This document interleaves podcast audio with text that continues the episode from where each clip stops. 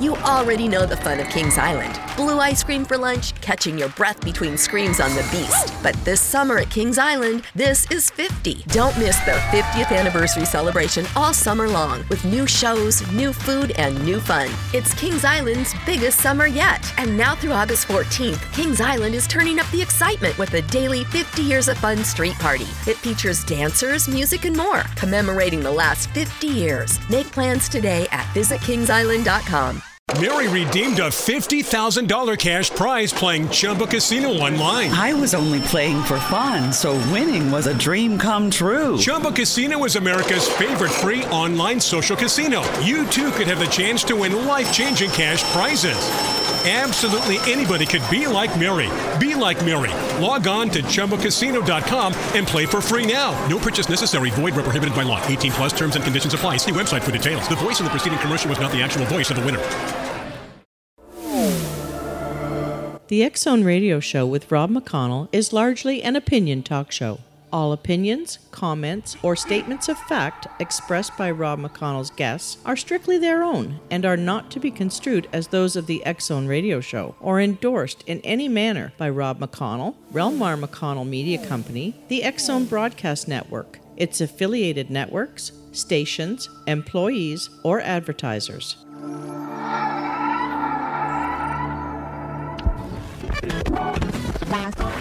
All Hit Radio.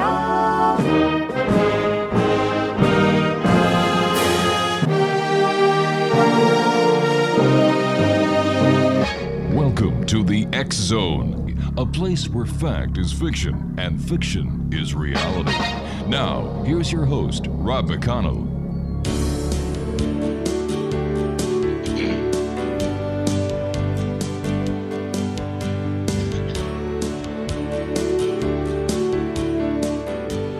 And welcome back to the X Zone, everyone. I am Rob McConnell, coming to you from our broadcast uh, station and studios in Hamilton, Ontario, Canada. If you'd like to send me an email, xzone at xzoneradiotv.com. On all social media sites, Xzone Radio TV. And if you'd like to check out the programming we have available for you on the Zone Broadcast Network, www.xzbn.net. And of course, we're being brought to you around the world on the Talkstar Radio Network, Mutual Broadcast Network, Zone Broadcast Network, and iHeartRadio. Wow, you know this this is a this hour is going to be an hour that you're just going to sit there and say, hmm, kind of figured, but I didn't think that would be the truth. And we're talking about a, a book that's uh, out there now calling Blowing America's Mind. And it's a true story of Princeton, CIA mind controlled, LSD, and Zen by John Selby and Paul Jeffrey Davids. And our guest tonight is Paul Jeffrey Davids. Um, he is a noted producer, writer, and director in Los Angeles, mainly of television films that have been released by Showtime Roswell, the UFO Cover Up, and NBC Universal International. He's also written books including An Atheist in Heaven The Ultimate Evidence for Life After Death. Paul is from Bethesda, uh, Maryland, the son of a famous Georgetown University professor of American history, Dr. Jules Davids, who worked extensively with uh, JFK on the writing of profiles in courage for which his father is credited in the preference, and who was a professor to Jacqueline Kennedy and later to Georgetown undergraduate Bill Clinton. At Princeton, Paul won numerous awards in writing, including the F. Scott Fitzgerald Prize for Short Story Writing. His misadventures uh, working at the New Jersey Neuropsychiatric Institute while he was a student at Princeton are fully documented in the book Blowing America's Mind A True Story of Princeton CIA Mind Control LSD, and Zen. Joining me now is Paul Jeffrey Davids. And Paul, welcome back to the X Zone. Hi, Rob. Good evening. Thank you for the introduction. Oh, it's our pleasure. Um, tell us a little bit about this book. What was the inspiration for the uh, for the writing of "Blowing America's Mind"? Well, there were two inspirations. First is a, a, uh, a historic fact that uh, beginning in the 1950s and extending well into the 1970s at least, the CIA embarked on research in mind control using drugs and hypnosis. It was all exposed in the late 1970s. So the information came out about 149 projects mm-hmm. that they had initiated, at 86 institutions, which included colleges, universities, hospitals, prisons, and research centers like the New Jersey Neuropsychiatric Institute. so that was uh, a factual, uh, historic basis. But the motivation, the reason that John Selby and I got together to write the book was that when we were students at Princeton in the late 1960s, and we were psychology majors, we both enlisted to work at the New Jersey Neuropsychiatric Institute in their research, which I was very naive at the time. Mm-hmm. I stumbled upon the ad for it on a kiosk on Nassau Street in Princeton. It talked about needing subjects for deep hypnosis research. And I realized quickly that the head of the program, Dr. Humphrey Osmond, was a very famous man in LSD research, in psychedelic research. And in fact, a little research will show you that Humphrey Osmond coined the term psychedelic in the first place. Uh, I was interested in LSD, but uh, didn't want to, uh, you know, sort of uh, do it illicitly on my own. And I saw an opportunity to have experience with that and deep hypnosis and learn what I could from it uh, with uh, accomplished and experienced researchers like Dr. Osmond. Right. I signed up. John Selby had already been part of the program for a year. he was at a stage where they were making him a training hypnotist, and they were planning on taking him on as a full-time hypnotist after he graduated. And uh, we knew nothing about the true purposes of the experiments, the fact that it was CIA funded, it was part of MK Ultra, mm-hmm. the fact that there was a darker uh, aspect and goal uh, to some aspects of the research, uh, completely naive. And the book that we wrote tells what it was like to be inside our skin at that time and be part of it. It, it, it gives you, it's a recreation, let's say, of the mental atmosphere of what it was like to be part of that. All male Princeton, undergraduate, New Jersey neuropsych, which was like uh, one flew over the cuckoo's nest for real. Right. And we wanted to write a book that wasn't like a dry nonfiction um, treatise about MK Ultra. That's not what it is, although it has plenty of documentary support, articles, headlines, things like that. But we wanted to give you the subjective reality in novel-like form, but all true and based on what really happened. So you could feel what it was like to live through what we lived through, which was a once in a lifetime, extraordinary, not to be repeated experience. What was the ultimate goal of MK Ultra? Well, that's a big one because they had many goals, uh, Rob.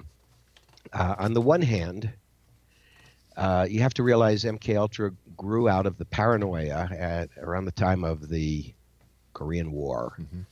Of uh, mind control. We all know the story of the Manchurian Candidate and the search for the perfect assassin. Yeah.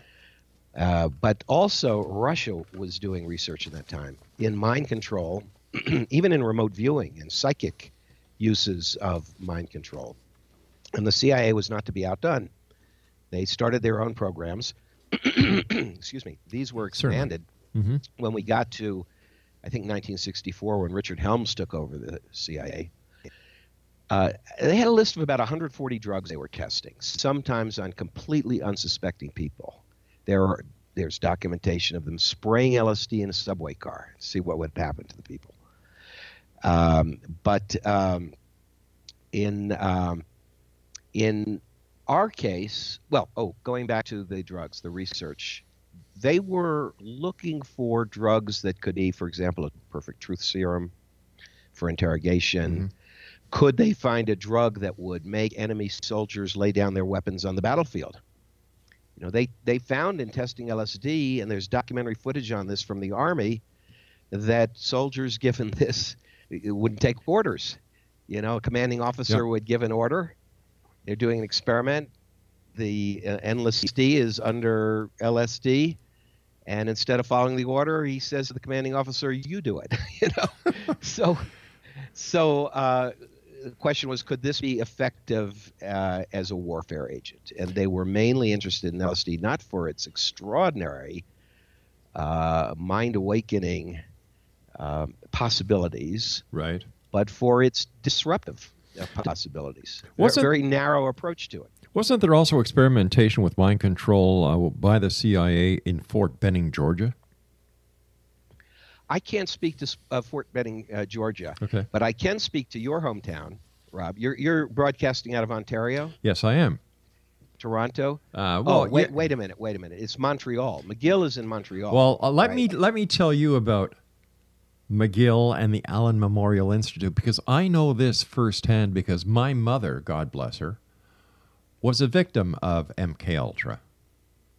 Really? Okay. She went to the Allen Memorial Institute, which is part of the McGill University learning uh, learning schools, at the you know at the suggestion of her her family doctor for migraine headaches that she was getting.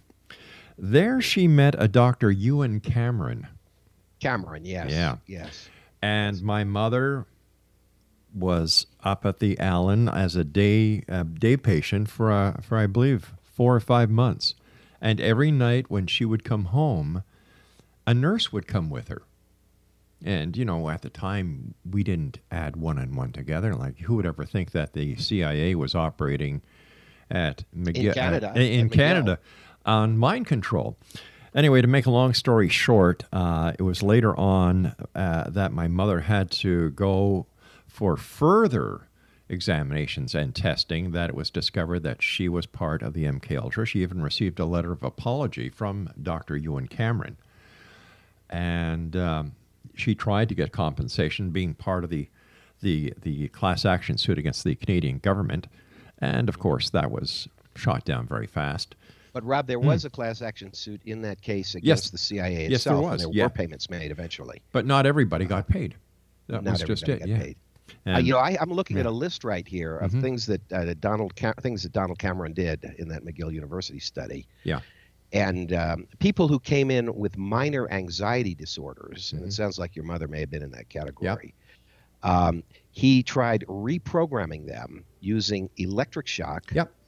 psychic driving, Mhm. which is like keeping somebody up forever and playing loud music in their ear the whole Yep. time, drug-induced comas, Mhm. and more. Dr. Cameron is, as uh, history records, one of the most notorious of the psychiatrists who was enlisted to participate in all of these uh, programs. Stand by, my friend. You and I have to take our first commercial break. Paul uh, Davids is our special guest at Nation. We're talking about Blowing America's Mind, a true story of Princeton, CIA, mind control, LSD, and Zen. The website is blowingamericasmind.com. This exonation, I know from personal experience, is fact. Definitely not fiction. We'll be back. Don't go away.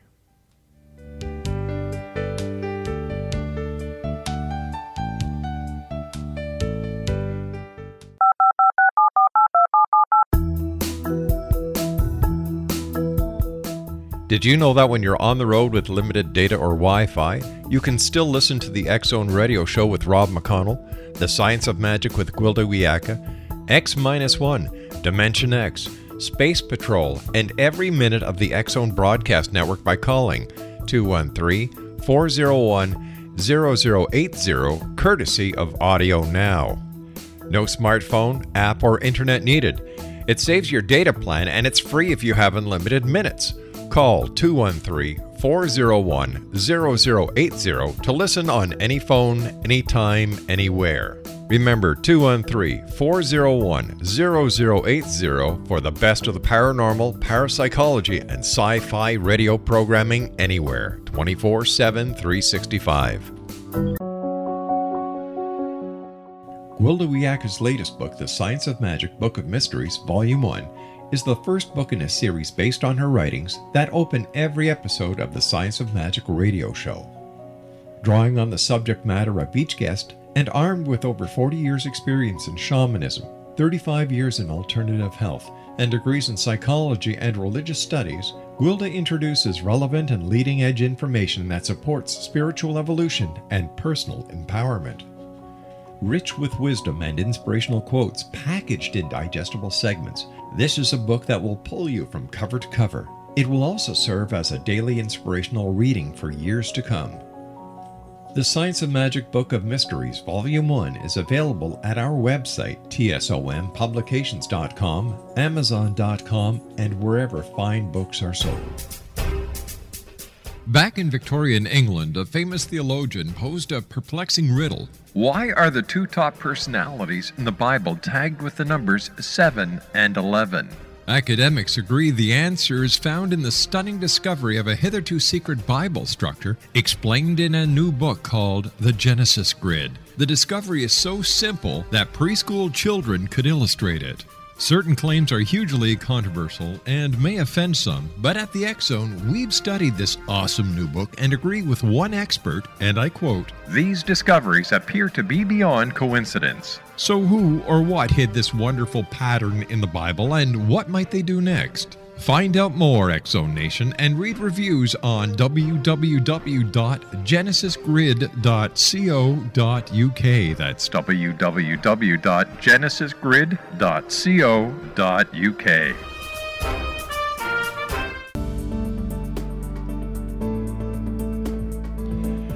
Exonation, uh, my guest this hour is Paul Jeffrey Davids. He, along with John Selby, have written a must read for one and all. It's entitled Blowing America's Mind A True Story of Princeton, CIA Mind Control, LSD, and Zen. It's published by our good friends at Warwick. And if you'd like to find out more about our guest of this hour, Paul Jeffrey Davids or John Selby, or the book we're talking about, Blowing America's Mind, visit www.blowingamericasmind.com. All right, so tell me, um, how did how was MK Ultra discovered and exposed? It almost never was because Richard Helms, when Mhm. head of the CIA, had given the order to the man he had uh, appointed to head all these projects, Dr. Sidney Gottlieb, Right. had given the order that all the documents should be destroyed. We don't know why they weren't, because, uh, well, certainly Dr. Gottlieb wouldn't have had a motivation to disobey that order. Mhm. Um, but the fact is that about 10 years later, there were boxes discovered in Langley, Virginia, at the CIA headquarters, that uh, about 20 of them, as I recall, that uh, were marked as financial documents for some unrelated project not having to do with MK Ultra. And someone uh, going through these things uh, checked about it, and there were 20 boxes of documents about the MK Ultra program there that survived. Now, by the time this happened, Helms was out at the CIA, and uh, Jimmy Carter was president. He had Right. appointed Stansfield Turner as head of the CIA. So his new administration wants to wash their hands of everything that happened before, and not their fault, of course, right? Of course. Um, and those whose fault it was, like Richard Helms, who was called before Congress to testify about things including, I think, Iran Contra, and lied to Congress. He, you know, he, he was severely punished, uh, Rob, by Congress. They fined him fifteen hundred dollars, Ooh. and he was out. But um, under Stansfield Turner, the government decided to release that information about MK Ultra, and they notified the 86 institutions that had participated, many of them unknowingly. I mean, Georgetown University Hospital was one of them. Right. We have a headline on the back cover of our book, uh, Friday, August 26, 1977, from the New York Times saying CIA tells Columbia and Princeton universities of secret behavioral research. So, what are we to make from that? That many of these institutions didn't know that cooperation with the CIA was going on? the money was flowing to the researchers, uh, in many cases professors or doctors or psychiatrists, through dummy corporations that had been set up by the CIA. You know, nobody had a check saying they were paid by the CIA. Well, of course not. Uh, we found out that the project that we were guinea pigs in uh, was getting funding through. It was called the Society for the Study of Human Ecology. I don't know what that means. I don't think anybody knows what. The, somebody made up that name, but it was the paymaster. And this is where Dr. Humphrey Osmond and uh, and his cohorts, such as Dr. Bernard Aaronson, were you know were getting the funding for research that they felt. I, I want to emphasize these were not evil people. They were not acting strictly under orders. They were continuing research in which they had particular interest, where they were trying to differentiate between the symptoms of schizophrenia, paranoia, in other words, madness, Right. And the the the symptoms, the effects of the psychedelic drugs. Psychedelic means mind manifesting. So you, I want you to understand these drugs were originally called psychotomimetic, mimicking psychosis. Excuse me. However, uh, Osmond felt that because he had ingested peyote with the um, Native American Church when he was a researcher up in Saskatchewan, Canada. He went from England to Saskatchewan and then came down to New Jersey to run the Bureau of Research of the New Jersey Neuropsychiatric Institute. Um, so he's interested in the differentiation between psychiatric illness and what happens to a person who's taken a psychedelic drug. And that was really the motivation behind the project that uh, John Selby and I had enlisted in. Hmm. It used hypnosis. They called it uh, non drug analogs to the psychedelic state, meaning using hypnosis to alter a sense of reality, to give a hypnotic condition that changes your perception of the world, perhaps taking away depth perception or increasing it Right. or making time seem to flow faster or slower, or time stops, or you become six inches tall, and how do you perceive the environment around you? Do you withdraw into like a cocoon and and and in a fetal position and behave like uh, a schizophrenic, or under expanded depth? Do you have a state of elation, a sense of uh, peace and mystical union with the universe? You know, like the the, the yogis report seeking nirvana. This was what the thinking was that they were trying to sort out because it was the beginning of studies of psychedelics and not nearly as much was known about it then as now. It was also just before, I would say, the or right at the beginning of the massive distribution uh, throughout the country of LSD to, um, uh, you know, uh, what became the hippie movement. Yeah. And uh, you had Ken Kesey and the Merry Pranksters giving LSD to thousands of people in cities across the country. So the drug was declared illegal in 1966, and, and, and uh, the brakes were put on research, but not at the New Jersey Neuropsychiatric Institute, where they used hypnosis, they used microdosing of LSD. Sometimes it would be a placebo. You might, a subject might think that he's under a psychedelic drug, and he was given nothing. Uh, this was the study. Now, where we ran into trouble and this is all in blowing America's mind because we, starting right after we got out of the program, we began recreating, documenting it all, wanting to have a book one day, but that was just the beginning of it way back then. It took us four decades to finish. We, um, we, we ran into trouble through the hypnotic conditions where they erased your memory of what happened during the session. Oh. It could have been a session.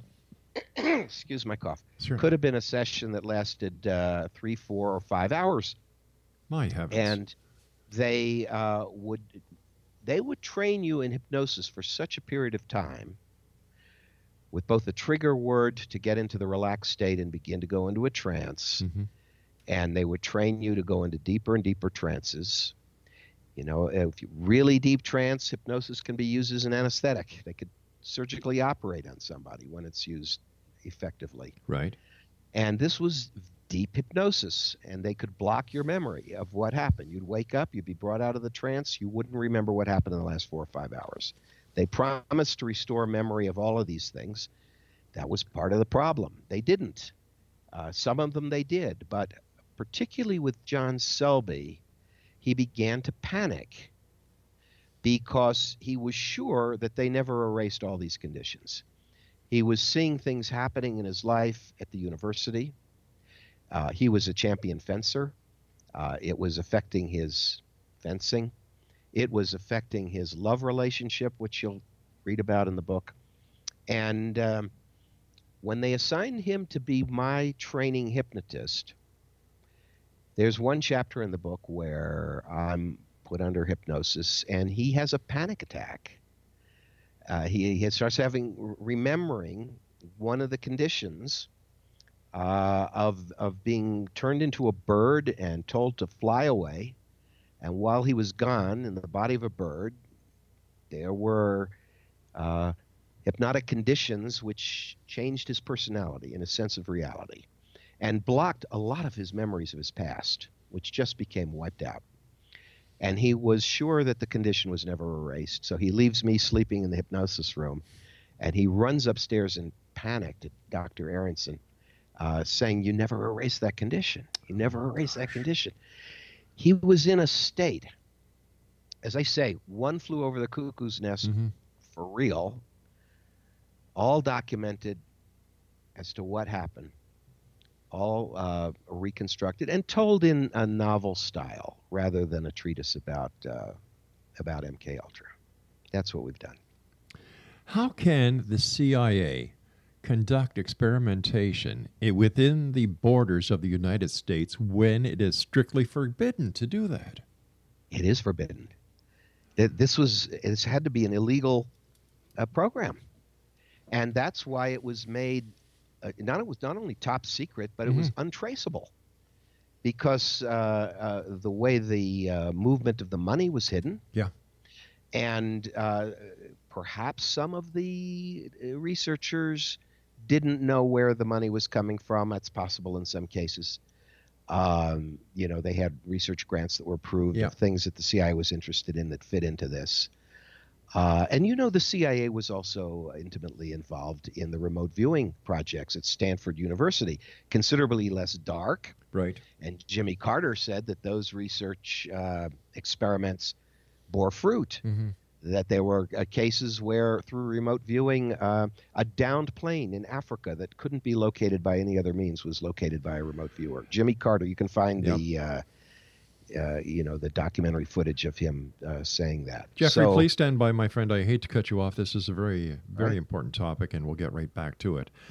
Jeffrey Davids is our special guest this hour, Exonation. He, along with um, John Selby, have written, uh, in my opinion, a blockbuster book, Blowing America's Mind, a true story of Princeton, CIA, mind control, LSD, and Zen. And his website is www.blowingamericasmind.com. We'll be back on the other side of this break. Don't go away.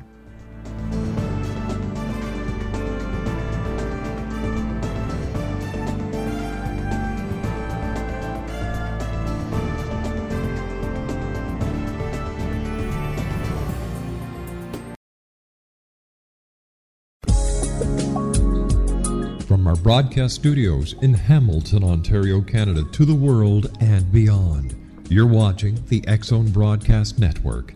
www.xzbn.net.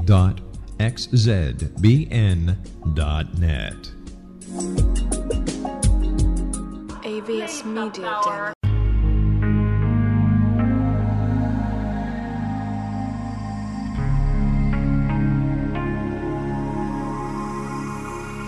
The scientist and the mystic have been on an age old, relentless search with one thing in common. They seek truth. Their paths converge in the 40,000 year old practice of shamanism, an ancient science delving to the quantum level of life, facilitating healing, manifestation, and evolution. I'm Gwilda Wiyaka, the founder and director of Path Home Shamanic Arts School, a unique Colorado State certified occupational school training shamanic practitioners and teachers. We also provide classes for empowering personal lives through shamanism. Our certification classes are in week long segments enabling international participation, and online classes and long distance shamanic healing sessions are available. Come discover the science of magic in the limitless world of shamanism. www.findyourpathhome.com.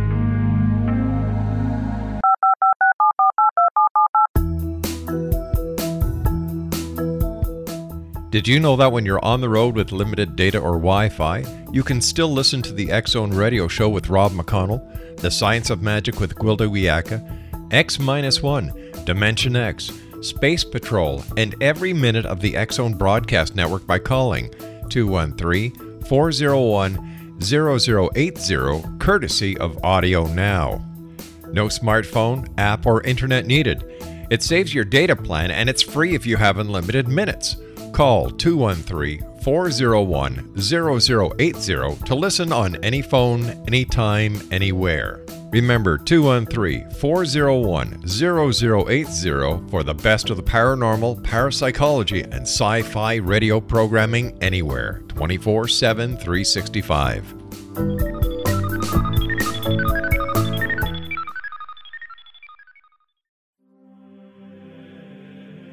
Rob McConnell here, presenting an overview for Nicholas Paul Jennings, author of a fascinating book, Amen. It presents facts revealed by Egyptologists, facts that enable us to understand why Amen is the beginning of creation of God. It provides recommendations for religious leaders of the major religions to unify their beliefs and teach the Word of God. Love one another. Amen informs people how mankind conceived God.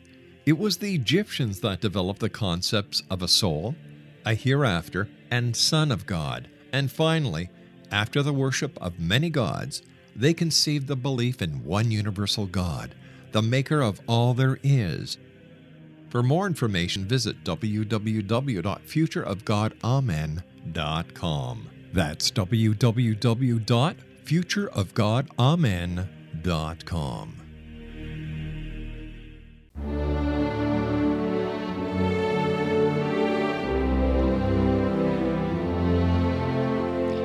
Welcome back, everyone. Uh, we're talking about blowing America's mind. It's a great new book. It's um, it's a, ta- a true story of Princeton, CIA mind control, LSD, and Zen. The book is written by John Selby and our guest this hour, Paul Jeffrey Davids.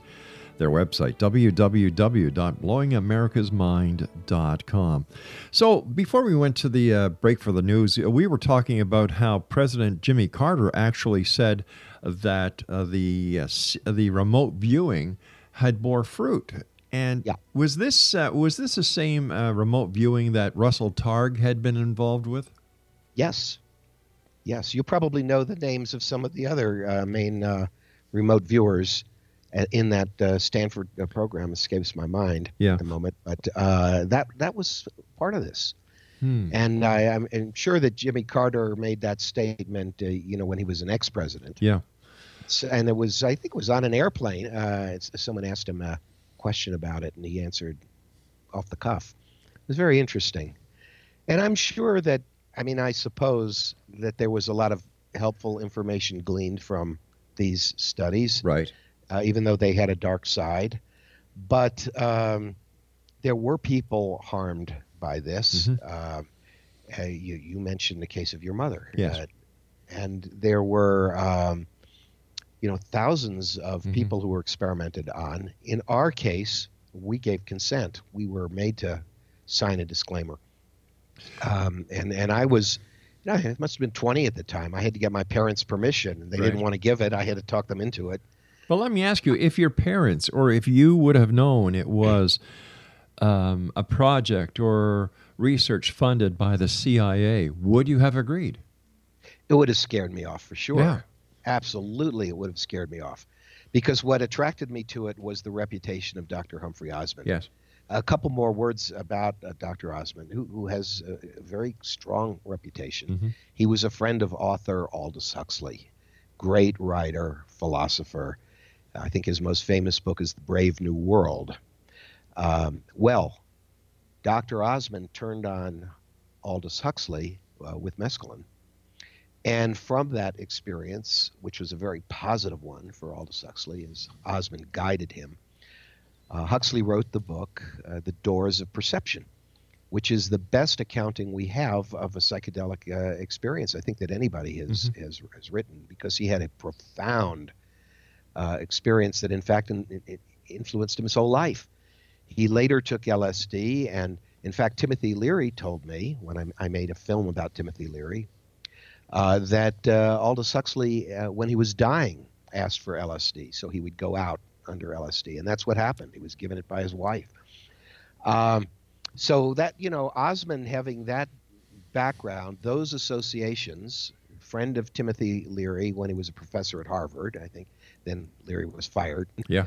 But um, I was drawn to be in the program, and everyone I've talked to about it has asked me, "Well, you know, do you have regrets? Uh, was uh, you know, do you wish you'd never done it?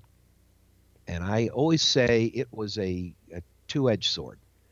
There was a dark side to it because some of those hypnotic conditions uh, did induce, uh, you know, a terrible uh, state of mind, Mhm. which which uh, which which was akin to like uh, split personality schizophrenia, uh, uh, dark things and, and and and a negative psychic state, psychological state.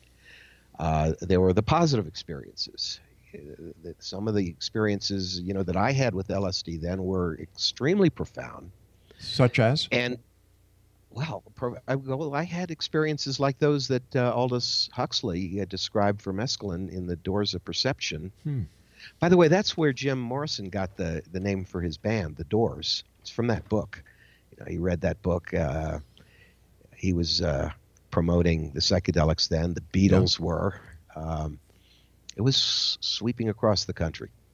So no, I had some good experiences. I had some bad experiences, but the I think the the most positive thing about it, one of the reasons I don't regret it, is I was headed on the wrong path for me at that time, for my future. I was a psychology major, mm-hmm. and I was pre med. I was wanting to become a psychiatrist. I wanted to be the next Humphrey Osmond at that time. I was not cut out to be the next Humphrey Osmond. And I had another passion in my life that started when I was in elementary school, and that was making movies, specifically special effects films. I mean, w- when I was a kid, I started making my own monster movies, horror movies, science fiction, eight millimeter, silent, animation, stop motion, dragons, dinosaurs, uh, building robots. My friends and I, particularly a friend named Jeff Tinsley, you know, we made 30, 40 of these little movies, which we still have. They were met, some of them were incorporated into my my film released by Universal called The Sci-Fi Boys that Peter Jackson helped me with. But that's really what I wanted to do in life. I wanted to make movies, but I was discouraged from that by everyone in the straight world in which I grew up uh, where you know the advice was get yourself a stable profession. You never know if there's going to be another pr- uh, depression. Yeah. Choose being a doctor, a lawyer, a professor, a teacher, work for the government. Don't think of going to Hollywood and immersing yourself in a world where you have no contacts or, or no relatives. You won't benefit from nepotism. But I rebelled against all that. You know, when you're a hypnotic subject in a situation like this, you are, for a certain number of hours, you're under the control of other people who are manipulating you. And with both John Selby and I, there came a point in our relationship with the Institute where we really rebelled against this manipulation and control. And we had to fight to keep our own center and our own identity. And we each broke with the Institute at different times. It's part of the story in Blowing America's Mind. He broke first and warned me I should get out of the program. It was causing all kinds of problems for him. I didn't listen to him. I stayed on. It took me, you know, another six or eight months to come around to uh, his way of thinking and leave the Institute. And when I asserted myself uh, that way, I, I felt, you know, I don't want anybody to control me. I don't want to be controlled by my parents or my peer group or, you know, the community I grew up in. I got Right. one life to live. I want to work in the movies. And so it gave me the strength to go through that whole process, and that's what I did. I, I was accepted at the American Film Institute Center for Advanced Film Studies, one of their first 15 students, unfellowship, uh, at the Doheny Mansion in Beverly Hills. I went from Princeton to Beverly Hills to study film under fantastically favorable circumstances. I found the doors of Hollywood after a few years opened up to me. I've had a long career. I've directed and produced about 10 films. They've been shown around the world, mainly television through NBC Universal. You know, I produced, uh, executive producer of Showtime for Roswell. Yeah. A lot of people don't know that I was one of the key guys that started the Transformers. Uh, the Transformers started as cartoons. Yes. From Marvel. Yeah. Well, I was the exec. I, I was the production coordinator at Marvel for 79 episodes. 79 half hours have my name blazoned across the TV screen. And I wrote a lot of those. So I was at Marvel. I worked on Lie Detector for F. Lee Bailey, you know, where I met Betty Hill and psychic Dorothy Allison. Uh, and then I got a contract from George Lucas to write six of the Star Wars sequel books with my wife. We, we, we wrote The Glove of Darth Vader all the way through Prophets of the Dark Side, sold millions of copies.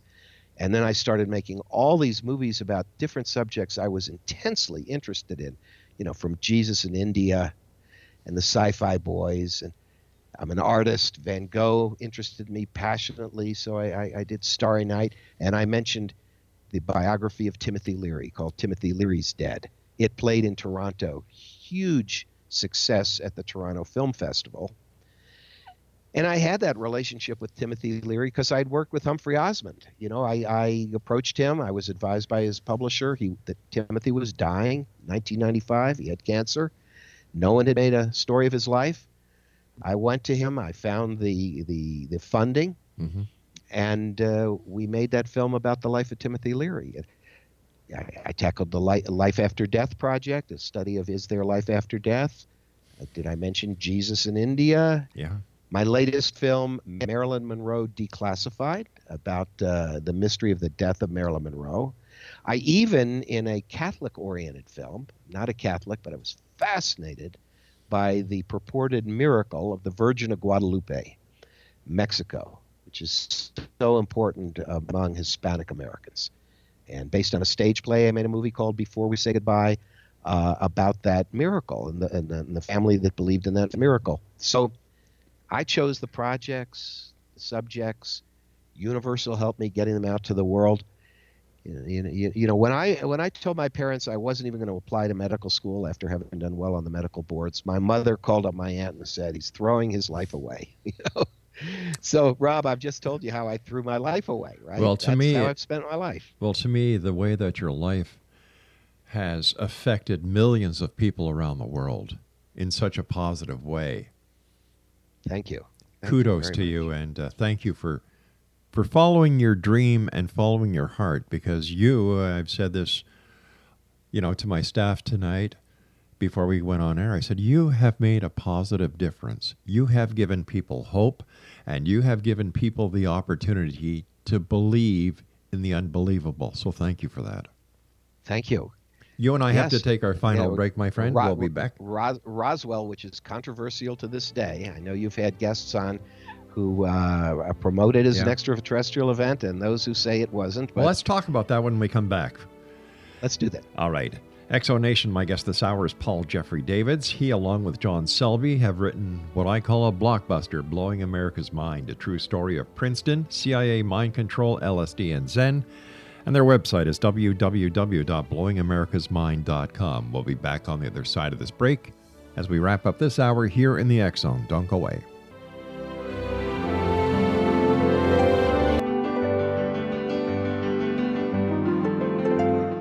Named one of the world's greatest psychics, Elizabeth Joyce is now giving readings worldwide via Skype. Elizabeth Joyce is recognized for her clairvoyant ability to help find missing persons, her analysis of dreams, past life regression work, mediumship, and her accurate predictions. Elizabeth has been a frequent guest on the Zone radio show with yours truly, Rob McConnell, now for several years. For an appointment with Elizabeth Joyce, call 201 934 8986 or Skype at elizabeth.joyce.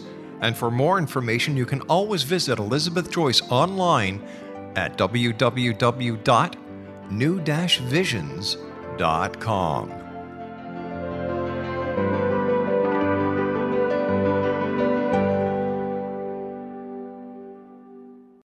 The new nonfiction book, Razor of Madness, is similar to cult movies like Clockwork Orange, Dragon's Tattoo, or The Other Side of Hell. Wayne Morin Jr. and Thomas Lee Howe will expose widespread and systematic deficiencies in this thought provoking tell all novel. Mind control rages among scholars and law schools. Human rights are ignored while thought reform and mental manipulation are accepted practices used as behavior modification. Dr. Louis Jolyon West comes to mind.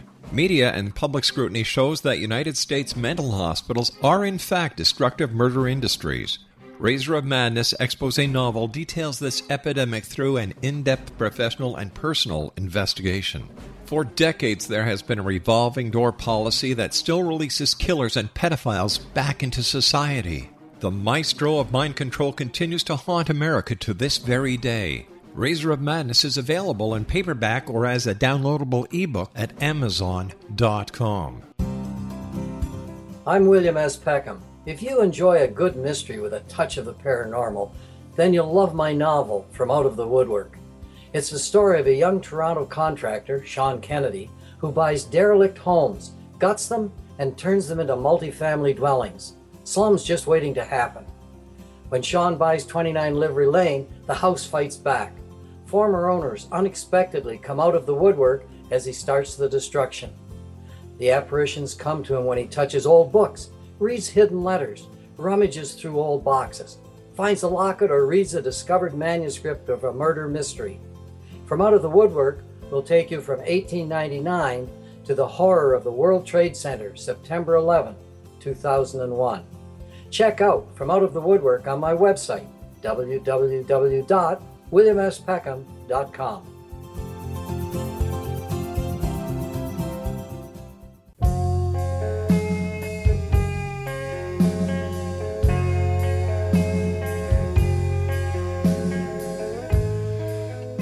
Exonation Paul Jeffrey Davids is my guest. He, along with John Selby, have written Blowing America's Mind, a true story of Princeton, CIA mind control, LSD, and Zen. The website is www.blowingamericasmind.com. First of all, uh, Paul, I want to thank you so much for coming on the show, and uh, please thank thank uh, John for from everyone here for the two of us, uh, two of you combining your talents and getting this book out there. I'm sure it's going to raise a lot of questions, and people will start looking at the world in a different way when they understand that there's a lot that goes on behind the scenes and we really never know at times who the man behind the curtain is. So thank you for that. Thank you. And before we go back to the mm-hmm. subject that you wanted to raise, uh, you mentioned Roswell, yeah. but I wanted to say about John Selby that uh, he became a very accomplished uh, writer, um, published so many times. Mm-hmm. I think he has about 40 books out there and uh, the, he has uh, written uh, uh, self-help books and popular psychology, books of philosophy, Seven Masters, One Path, which I think came from Harper's, uh, is one of his his books. He's written books about marijuana. I think the mindful marijuana user, even uh, the belly book about men becoming middle aged and coming to terms with having a beer belly. Uh, so he's been very prolific. Also writes mystery stories, adventure stories. Wrote PowerPoint book for uh, Warner Brothers. Hmm. So uh, and he's had a life of adventure. He's been in in Germany where he ran psychological programs, uh, South Africa. He lived for many years on the island of Kauai. Now he lives near Silicon Valley. So we we lost touch through some of the years but always got back in touch. And this book was always the unfinished manuscript, sitting in a drawer, gathering dust that we couldn't quite bring ourselves to put out, Rob, because we were both having very successful independent careers. I was doing my movies, life was going well. Uh, you know, I wasn't. Uh, I didn't have the kind of concerns in my life that mm-hmm. writing this book about the CIA's mind control could bring to me. Um, yeah, he was doing really well, and he felt uh, concern about what would it mean to publish this book at long last, in which he is so vulnerable. I mean, you just see inside the guy of the. If, if those of you who grew up, I don't know, with with with having to read The Catcher in the Rye by J.D. Salinger. You know, you got to know Holden Caulfield so well, everything about him. And John Selby does that in this book for who he was at that time. He was a misfit at Princeton. He grew up on a cattle ranch. He was a cowboy at Princeton. We were as different as two people could possibly be. Me, the son of a scholar and professor, and him coming off of a cattle ranch. And yet, the bond that we felt because we had both gone through this revelatory experience at the Institute and nightmare combined. It kept us together. 40 years later, we talked and said, look, we're not young men anymore. You know, I mean, uh, 70 years old, okay? Right. And I think he's 71 now. And we said, okay, so we need to have a bucket list, right? Mhm. What do you want to finish before you check out? I want this book out there. I think it's a piece of literature we left unfinished. I think the story needs to be untold. He, he, he told he, he agreed with me completely, and so in 2017 we did what was necessary to pull the writing together, uh, to fill in the missing pieces, the things about MK Ultra that we had never known way back when, uh, to write an epilogue that took the story into our present lives, and get it out there. And Rob, it's just been out for a few weeks. Uh, blowing America's mind. Um, you're in Canada, so I, you know, people should look on Amazon. You can find it as a print book. You can find it as a Kindle ebook. If you have other ebook readers, you know, you can find those too in other formats from Barnes and Noble and other people that put out ebooks. It's widely out there now if you look for it, and it's it's it just come out. So it's a fulfillment of like a 40 plus year project for us. I understand. And uh, that's that's that's how it came about. One quick question: um, Is LSD going to make a comeback, especially now with all the different laws and regulations that are being? I don't know what the law is anymore with Donald uh, with uh, Jeff Sessions changing what uh, President Obama did to the different states that have legalized it for medical use or recreational use. But in your opinion, is LSD going to make a comeback? Well, it already has made a comeback. I mean, you, if you do a search online, you'll Mhm. see articles that have been written about among the young. Uh, LSD uh, is being used now more than it has in decades. Um, you know, people working in in industry, uh, particularly in Silicon Valley, you know, are microdosing themselves with LSD as an aid to their work. Hmm.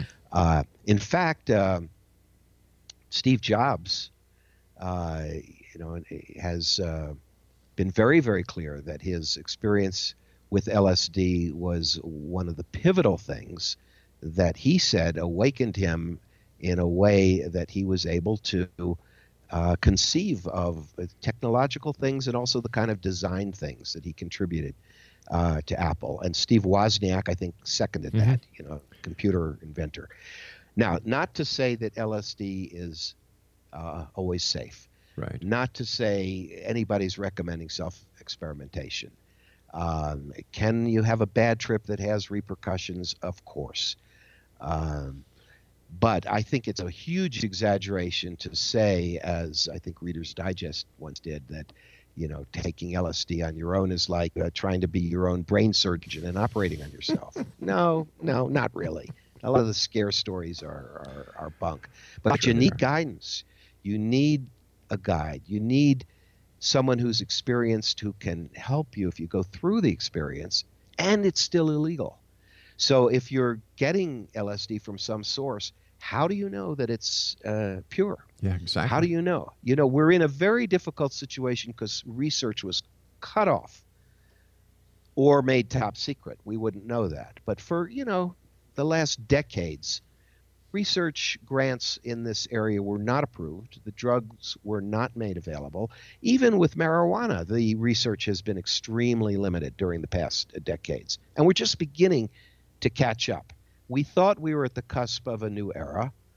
And certainly the economics of marijuana legalization would indicate we already have entered that new era. Um, Jeff Sessions, you know, just threw a monkey wrench into things because Sure did. banks are going to back off now on Mhm. uh, marijuana uh, commerce. However, um, that law still exists on the books uh, in, in as a federal law of the United States uh, on marijuana, and marijuana is still classified like LSD as a Schedule One drug, equal to heroin, Mhm. which, in my humble opinion, is ridiculous. It's outrageous. But if it's in it that should class- have been changed. It hasn't been changed. That's because it's The- easier to control if it's a class one drug than it is in a, in a lesser category, and the government can use it to their advantage anytime they want. Oh. Well, mainly it's been used for two different types of advantages through the years. One is to be able to arrest people that they target, that they happen to know use it. And there's a long litany of people, not just Timothy Leary with his five years in prison for a joint, um, Ken Kesey, who wrote One Flew Over the Cuckoo's Nest and Sometimes a Great Notion. Uh, I think he was uh, sentenced to five years, or he faced five years. Maybe that was commuted uh, for uh, possession of a couple of joints. And it's been used uh, for, you know, arresting a disproportionate number of black people, Hispanic people, people of color. Um, so it's it's been like a weapon uh, that's been used, a social weapon, a control mechanism to have it against the law, as it is. Uh, I, I I don't know where it's going, but I think that maybe the climate is right now to try to get a vote in Congress to legalize it. It needs to be legalized, in my opinion. I think that's where it's going. You can't continue to exist as a society, as a United States, if 29 states have this as legal That's right. and all the rest plus the federal government say schedule one drug absolutely verboten we'll send you to jail if we catch you with it You see, what happened- crazy crazy crazy What happens up here in oh. Canada is if it and when it is decriminalized, it goes right across the board. Up here, it is the federal government that regulates that type of, of drug.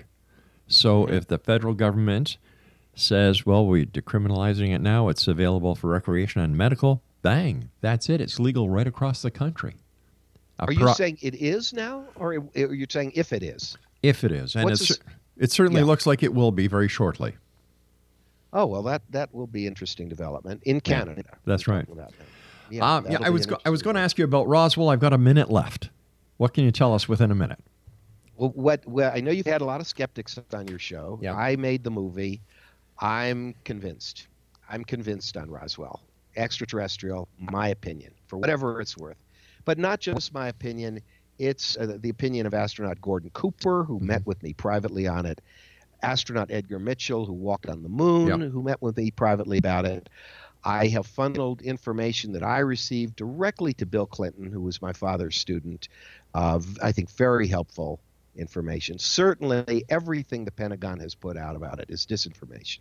It was no mogul balloon, weather balloon, no. And I've heard directly from uh, soldiers who were there, who saw bodies. We have an affidavit from uh, Walter Haut that there were um, bodies involved of people, that, of the beings that were not human. Listen, we're going to have to have you back That's on. That's what it was, as far as I'm concerned. we're going up. we're going to have to ha- have you back on one time to talk about Roswell, the UFOs, and life after death, and and Jesus in India. But until then, thank you so much for writing "Blowing America's Mind," and I wish you and John Selby continued success. And thank you for all you do.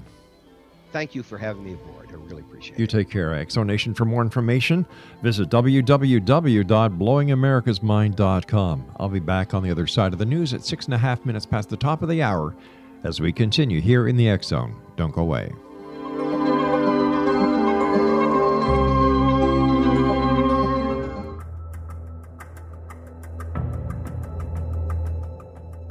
Modern Esoteric, Beyond Our Senses by Brad Olson, consummates the lifology story about where humanity originates.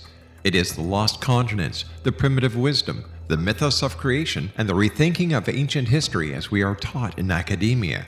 There is much more to the story than what we have been told. As this is the first book in the Esoteric series, Modern Esoteric starts at the beginning of time and accelerates up to this modern age.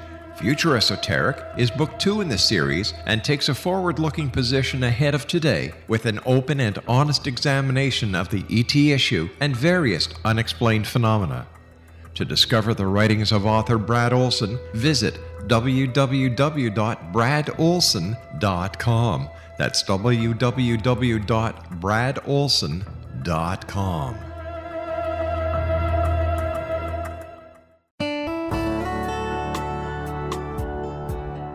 Are you or is someone you know struggling with addictions, depression, anxiety, relationships, low self esteem, lack of confidence, grief, success, and prosperity? Do you know that your subconscious belief plays a big role in the outcome of your hard work? we can help you permanently change the beliefs that may be the reason for your struggles and failures. We care about getting you the return on your investment and the results you are looking for. We can help you be free of the limitations of your past and in realizing your highest potential. We work with people by phone and Skype. For more information, visit us at www.ritasoman.com. That's www.ritasoman.com.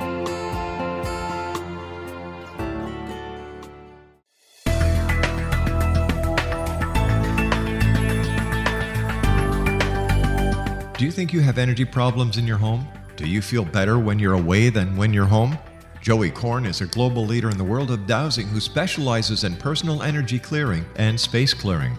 He can help you create an ideal energy environment in your home no matter where you live in the world. Learn about his remote spiritual house cleaning services and much more at www.dowsers.com. You can get Joey's book, Dowsing A Path to Enlightenment, as well as other dowsing books and tools, Kabbalah books, and Walter Russell books. Joey's work is really amazing. Go to dowsers.com right now. That's D O W S E R S.com or call 1 877 Dowsing. That's 1 877 369 7464.